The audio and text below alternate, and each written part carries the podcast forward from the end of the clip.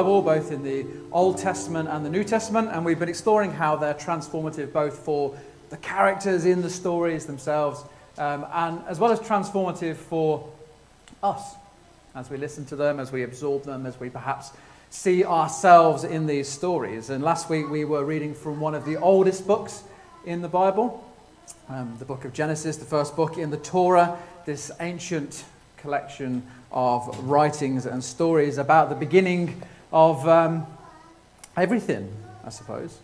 Uh, chapters 1 to 11 deal with the creation of the universe and the beginnings of God's relationship with humanity. And chapters 12 to 50 um, kind of zoom in a little bit and focus on the story of one family, beginning with this guy called Abraham.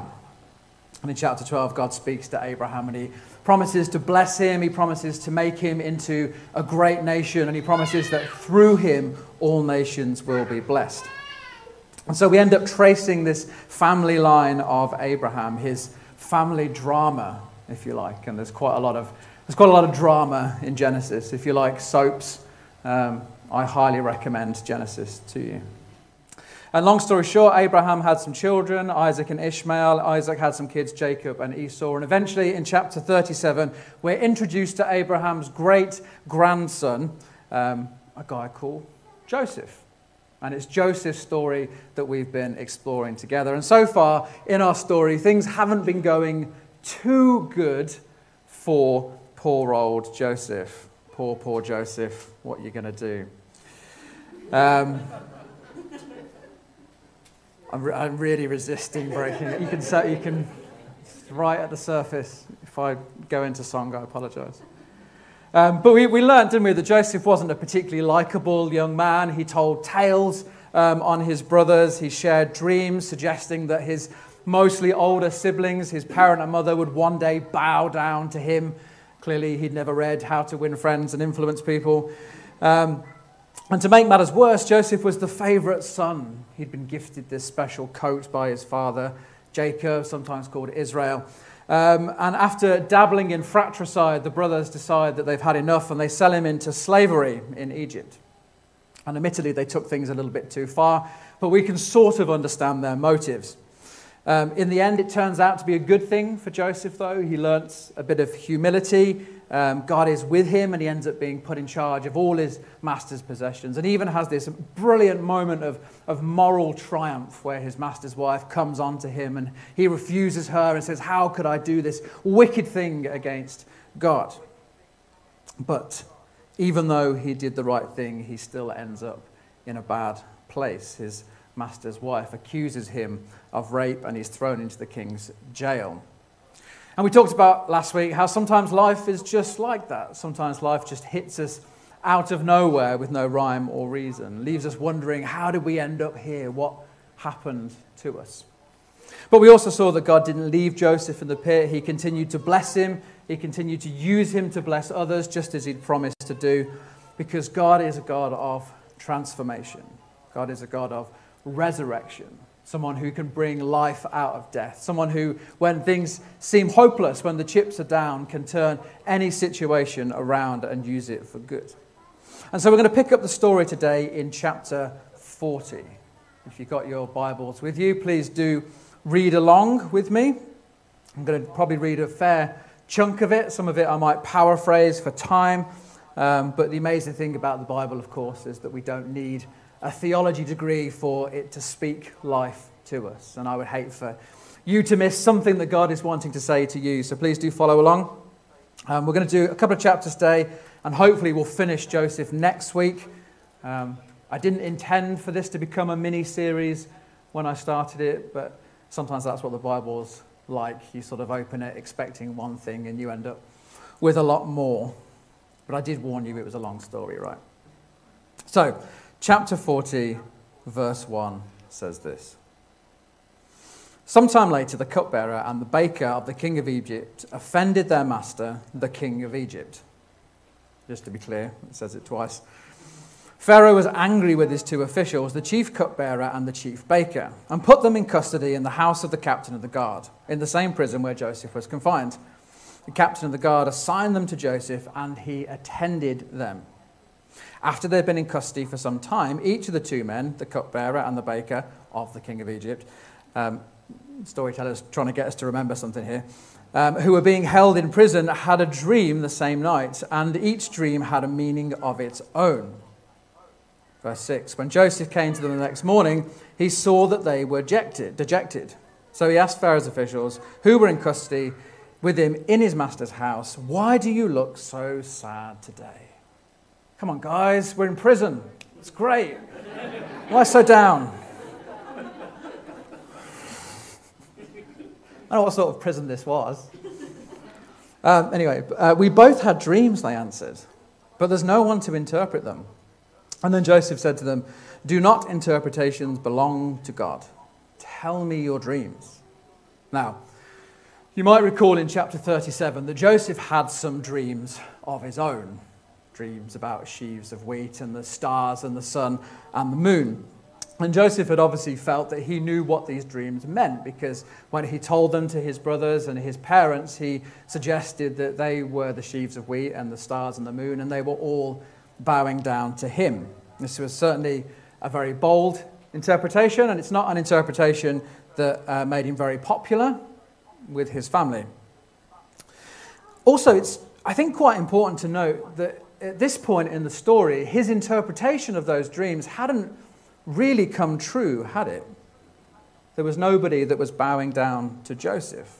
No spoilers if you know the end of the story. And yet, here was Joseph once again suggesting that he could interpret dreams. It's a bold move. I think if I had a track record like Joe's, I might have kept my mouth shut. Although, notice what he actually says. He says, Do not interpretations belong to God. Do not interpretations belong to God? When he spoke of the dreams in chapter 37, he makes no mention of God whatsoever. You can have a look for yourself. Now, that's not to say that they weren't from God, but notice the subtle difference in Joseph's approach. Instead of saying, I can tell you what it means, let me sort it out, what he actually says is, you know what? I know a guy that might be able to help. I know somebody who might be able to help. Joseph's perspective has shifted. Rather than using his gift from God in this sort of arrogant, I know what it means way, he's giving the glory to God. He's wanting to introduce these two guys to him. Now, dreams in the Bible are kind of strange things. There's 21 recorded in total, um, 10, uh, sorry, uh, mostly in the Old Testament, 10 in Genesis specifically, and six dreams in this story alone. And sometimes dreams are given as a warning from God, such as Abimelech's warning in Genesis 20 or Lamech's warning in Genesis 31. And the message is, is quite clear, it's quite obvious what God is saying. Sometimes dreams are a bit more cryptic, a bit more symbolic, like Jacob's ladder in Genesis 28, or literally any of the dreams in the book of Daniel. But whether their meaning is clear or not, dreams tend to be viewed in the Bible as a way of communicating with the divine, a sort of uh, a message from heaven, so to speak. And if at this point you're desperately trying to remember that weird dream you had last week in case it had spiritual significance, don't panic. It was probably too much cheese. Um, I think a lot of dreams are just our subconscious sorting itself out right. But having said that, you know, I've known people through the years who have shared dreams with me that they've had that have had a profound impact on their life. Dreams that have caused them to change the way they think about things, cause them to, to reach out to, to people in love, cause them to have a, a change of perspective in some way. Dreams that certainly seem to, to carry something of the divine within them. I sometimes wonder if God gives dreams to those of us who talk too much in our prayers, because it's the only way you can get a word in edgeways. But whether you think dreams are God communicating with you or not, the thing that I love about this story, this next part of the story, is Joseph's willingness to point his fellow prisoners towards his God. Just catch that for a moment. The, the cupbearer and um, the baker were troubled because they had no explanation for what they were experiencing. They couldn't understand it. And Joseph could have left it well alone. He could have said, Yeah, you know, Dreams are weird, just eat your prison slop. But he didn't. He recognized that they were looking for something and they didn't know what it was. He recognized that there was a need here that could be met by somebody that he knew. He recognized that they were in the dark, and he says, You know what? I know somebody who has helped me through my times of darkness. I know someone who has been with me when I've been in the pit, when I've been here in prison before you arrived. You know, he was in this foreign land, he was separated from his people, but still he spoke up for the God that had made a difference in his life. And I can't help but feel the, the challenge of that this morning. I can't help but ask myself, you know, how good am I at speaking up for the God that has made a difference in my life when I encounter, encounter others who have that need? Now, I'm not suggesting we should go into the office on Monday and start saying to Brian, Have you had any weird dreams, mate? Because I think I can help. Um, you know, we might kind of come across as a bit odd if we do that. But I'm sure there's other ways of sharing our experience of God with those around us. As we speak to people and they, they tell us of the, the difficulties they're having, they tell us of the, the challenge they've got in their home life, the, the people they know that are struggling, are we bold enough to say, you know what, I know somebody who has been there for me when I've been struggling? And I, I might not be able to change that situation for you. I might not be able to make um, that difference for you, but you know what? I can pray for you. And if you want, I can pray with you. Are we bold enough, like Joseph did, to invite God to the party? and see what happens, to bring God to the table. As I read this story again this week, I, I couldn't help but think of the experience of the early Christians in Acts 8.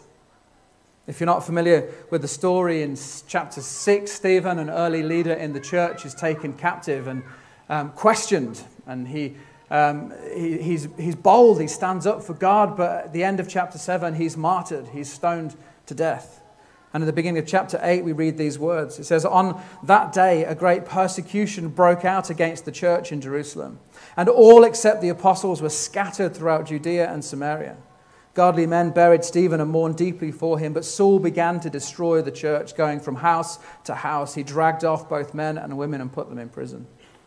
These dark days for the early church believers.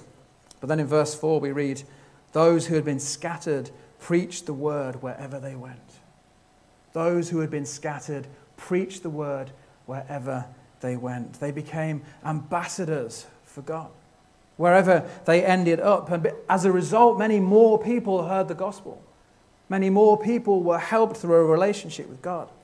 Similarly, you know, Joseph, he was ripped from his home, he was thrown in jail, and he could have been really bitter about that. He could have been really angry about that but instead he chose to be God's representative where he was. To offer God to these two men in darkness. After all, who else was going to do it? So, what happened? Well, both men told Joseph their dreams, and Joseph, with God's help, interpreted them. Um, for the cupbearer, his dream meant that he was going to be restored to his former position in three days' time. And Joseph said to him, When all goes well with you, remember me and show me kindness. Mention me to Pharaoh and get me out of this prison. I was forcibly carried off from the land of the Hebrews, and even here I've done nothing to deserve being put in a dungeon. The baker's dream was not quite so pleasant. His meant that in three days' time he was going to be executed. And sometimes I wonder if he'd been better off not knowing. But both dreams come true. Both dreams come true. God shows up. Joseph invites God to the party, and God shows up. Isn't it good when, when that happens? But significantly, the chapter ends with these words, verse 23. The chief cupbearer, however, did not remember Joseph. He forgot him. Poor, poor Joseph. Despite Joseph standing up for God, despite him inviting God to the party, despite him speaking up for God, despite God showing up for the cupbearer at least, he sees no fruit from his labor. You can sort of imagine it, can't you? You know, as the, he gets out and Joseph thinks this is brilliant. You know, he's going to have a chat with Pharaoh. He's going to sort it out. In a few days' time, I'll be sipping margaritas by the Nile. Woo! And then days turn into weeks, and weeks turn into months, and months turn into years. And he never sees the cupbearer again. But, you know, I kind of love that this detail is here in the story because I recognize that in my own life. We don't always get to see the fruit of our labor, do we? We don't always get to see the result of the seeds that are planted. You know, we might expect that if we are bold enough to share our faith and then God shows up, that we'd be sitting with that person in church the following week, raising our hands and shouting hallelujah. But it doesn't always work out that way, does it? Jesus likened it to a farmer sowing seed. He said some of it's going to fall on the path where it gets eaten by birds. So some of it's going to fall on, on soil that's shallow and rocky and it'll, it'll spring up. There'll be a result, but when the sun comes out, the, the plants will wither and die. He says some of it's going to fall on good soil, but you know, there's, there's thorns in there as well, and as it grows up, it's going to be choked. The message is going to be lost, squeezed out. But he says some of it will fall on good soil and produce a vast crop. But I can't help thinking how hard it must have been for Joseph during this time not knowing anything, not knowing whether God was using the seeds that he planted, not knowing whether there was any kind of uh, gratitude or appreciation or, or change in, in, in perspective for the cupbearer. He knew none of it. He was just stuck in prison. And I suspect he thought he would never see the results for himself. And sometimes I think we need to learn to trust that God is working, even when we can't see him working to trust that the things that we sow in faith, the, the times that we stand up for God, don't go to waste, even if we never get to see the results ourselves. Chapter 41, verse 1, we read this. When two full years had passed, two years is a long time in prison. When two full years had passed, Pharaoh had a dream. He was standing by the Nile when out of the river came up seven cows, sleek and fat and they grazed among the reeds. After them, seven other cows, ugly and gaunt, came up out of the Nile and stood beside those on the riverbank. And the cows that were ugly and gaunt ate up the seven sleek, fat cows. And then Joseph, sorry, not Joseph, then Pharaoh woke up with a start, I would imagine. Pharaoh falls back to sleep. He has another dream, just as weird. And in verse 8, it says, His mind was troubled, and so he sent for all the magicians and wise men of Egypt. Pharaoh told them his dreams, but no one could interpret them for him. We can see where this is going, right? Cupbearer thinks, oh, I can remember something about a dream. When was that? Two years ago? And suddenly, the cogs are turning and it clicks into place and he tells the pharaoh about joseph and they grab him out of prison and they give him a quick shave so he's presentable and they plonk him before pharaoh and Pharaoh says, Nobody else can help, but I've heard that you can. And Joseph replies, I cannot do it. I cannot do it, but God will give Pharaoh the answer he desires. That's his humility shining through again. Joseph is brave enough once again to bring his faith to the table. He's brave enough once again to invite God to the party and to see what happens. And it turns out that Pharaoh's dreams were about the land seven years of plenty, followed by seven years of famine. And Joseph says, You've got to find someone and, and put them in charge of this mess because you're going to need to collect the food in the good times to see you through the bad times. And in verse 39, Pharaoh said to Joseph, Since God has made all this known to you, there is no one so discerning and wise as you. can imagine if that statement had been made to Joseph at the beginning of the story, his, ego would have inflated to the point where it exploded, but this was a different, more humble Joseph, a Joseph that recognized that his giftings were from God. Joseph who wasn't about solving everything himself, but inviting people to have a relationship with God themselves. That's what he does, doesn't he, with the, with the Pharaoh? He says, I can't help you, but God can. God can give you the answers to these dreams. And so the Pharaoh says, You shall be in charge of my palace and all my people are to submit to your orders. With respect to the throne, um, only with respect to the throne will I be greater than you. And he gives him this platform, this unprecedented access, this new authority. He even gives him a wife, which is nice. As Jesus would later remind his disciples, whoever can be trusted with a little can be trusted with much, and whoever is dishonest with very little will also be dishonest with much. Joseph's faithfulness in prison leads to this opportunity before the king of Egypt, which leads ultimately to this platform where he gets to shape the fate of an entire nation. Wow. All those years of waiting in prison, all those years of not knowing what God was doing, not knowing that God was working behind the scenes, Joseph's simple faithfulness to God ultimately leads to these incredible things. And so, for us, I wonder what might happen in our lives if we are bold enough to invite God to the party. When we encounter those people that we know are in the dark, that are struggling, that are suffering in some way, for us to say, you know what? I actually know someone that might be able to help you. I wonder if the band would come and join me.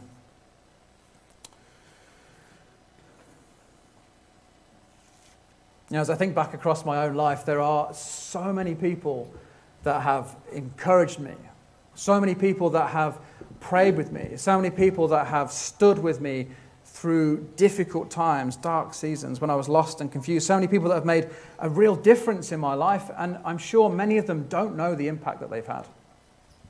They don't know the difference they've made. Some of them have even um, passed on. I suspect some of them even thought, well, that was a waste of my time. Just like Joseph maybe did in that prison as the cupbearer left and forgot all about him. But sometimes it takes a while for the seed to grow. Sometimes God needs to work in people's lives over a long period of time.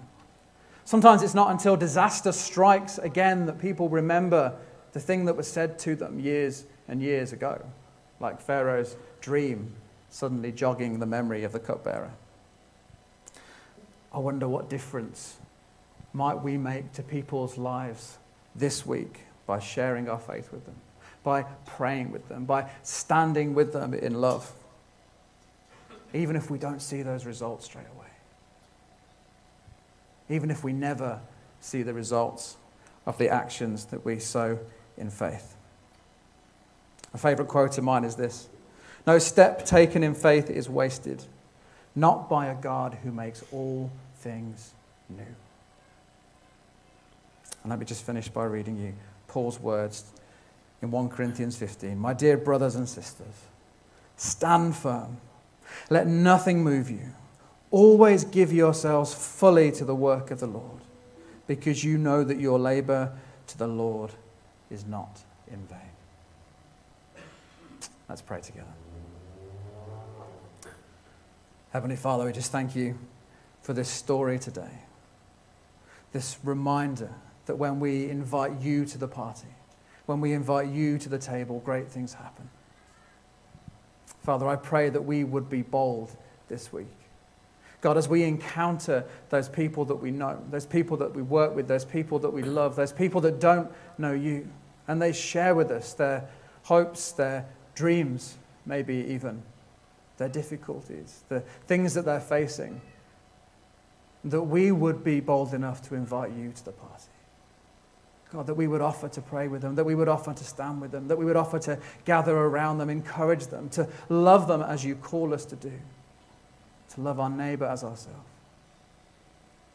And Father, that we might see great things come from our willingness to invite you and invite others into relationship with you. In Jesus' name. Amém.